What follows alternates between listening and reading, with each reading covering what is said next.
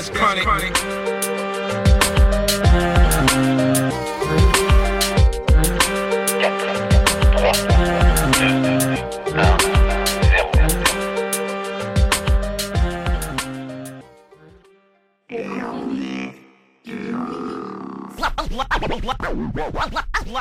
Allez, moteur demandé, silence partout Action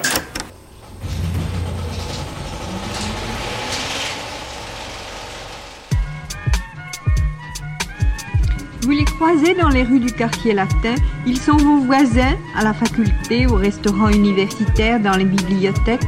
D'année en année, ils viennent plus nombreux de tous les pays d'Afrique noire et pourtant vous les connaissez mal, vous les connaissez à peine.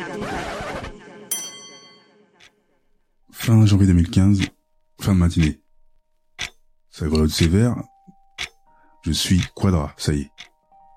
Je serais dans un petit F3 sympatoche. Mon essentiel était au job. Ma gosse était à la crèche. Physiquement, bah, quelques changements.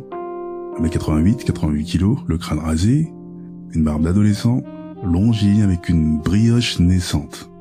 Assis sur ma chaise, un cigarette en bouche, un peignoir rouge devant mon Chromebook blanc écarlate. Sors mon téléphone et je passe un coup de fil à ma daronne. Et j'en apprends belle. Je sais même pas comment on a fait pour arriver là, mais elle me parle de son arrivée en France.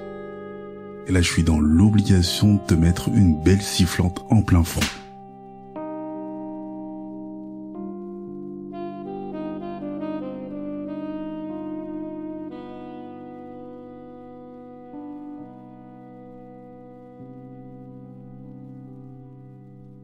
Été 65, Orly, 9h. Soleil d'Europe, plein air. Avec la nouvelle aérogare d'Orly, le voyage aérien sort définitivement du domaine de l'exceptionnel pour entrer dans le quotidien. Ma daronne, accompagnée d'une délègue de Congolaises de 18 pagneuses à peine majeures, pose sa valoche en léopard à Paname. La populace, les escalators et le tapis roulant de l'aéroport, c'est une vraie claque. Le trauma se lit sur leur visage juvénile. Première fois qu'elles quittent leur Congo natal. Elles sont l'élite d'une génération. Toutes bachelières avec mention bien, voire très bien. Les équivalents de bac S pour ma daronne et L pour d'autres. En accord avec la France et certains pays, elles doivent intégrer des ambassades et finir dans le secrétariat de direction. Mais en fait, c'est une dinguerie. Je te résume le truc. De jeunes femmes polyglottes sans aucune famille en France. Sans aucune attache. Et partent de chez elles. Moi, je trouve ça complètement surréaliste. Elles doivent bosser deux ou trois piges en France pour retourner au pays et bosser pour le gouvernement congolais. Mais Madaron, elle est trop, trop de spi. Elle n'a en fait que 16 piges. Les pays s'arrangent entre eux, on lui falsifie les paplards, et pouf, elle est majeure. Après quelques semaines logée à l'hôtel, je crois qu'elle se trouve vers Saint-Michel, elle fit dans une famille d'accueil à Vichy. Famille qu'elle me décrit d'une simplicité, une gentillesse incroyable. Elle y poursuit des études, elle s'intègre ou se désintègre, qui sont de point de vue, et le couple qu'il adopte la considère clairement comme leur propre enfant. Du haut de ses 1m60, elle débute dans un bahut où elle étudie la compta. C'est la seule Renoir, donc l'attraction permanente. Toujours un fleur sur la tête et lancée, des scarifications sur les pommettes, elle intrigue par son style et son aisance dans le verbe. Et ça commence directement en fanfare avec les élèves. Un matin, une autochtone interroge la prof. Madame, pourquoi la jeune noire de peau a la paume de main blanche? Madaron se retourne et lui lance un regard. Et la jeunette poursuit. Euh, Les noirs naissent blancs et deviennent noirs ensuite, c'est ça? Sans sourciller, Madaron prend son sac à main, se lève, avance et lui met trois coups dans la tronche. Quelques élèves s'interposent. La prof stoppe le massacre.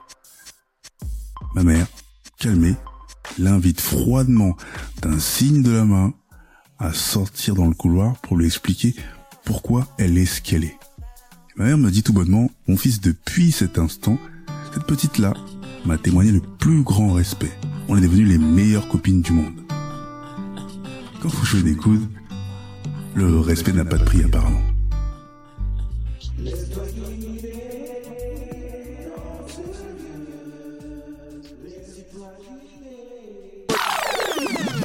Exclusive new mix.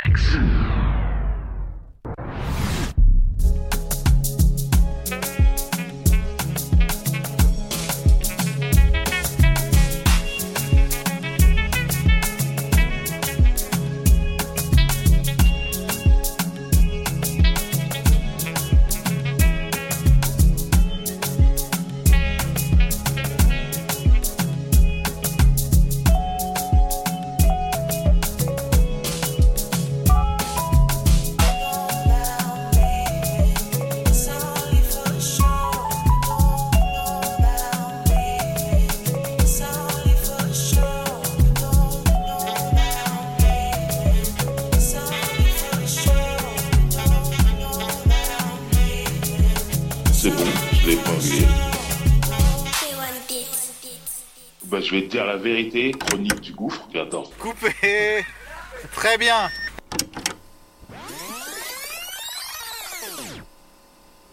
Cet épisode est produit par Balik, Kevin et Jolo Chaco pour LCDG Prod. À la réalisation, au montage et au mix, Jolo pour Angel Prod. Conception visuelle, art graphique, Rémi Lemaire.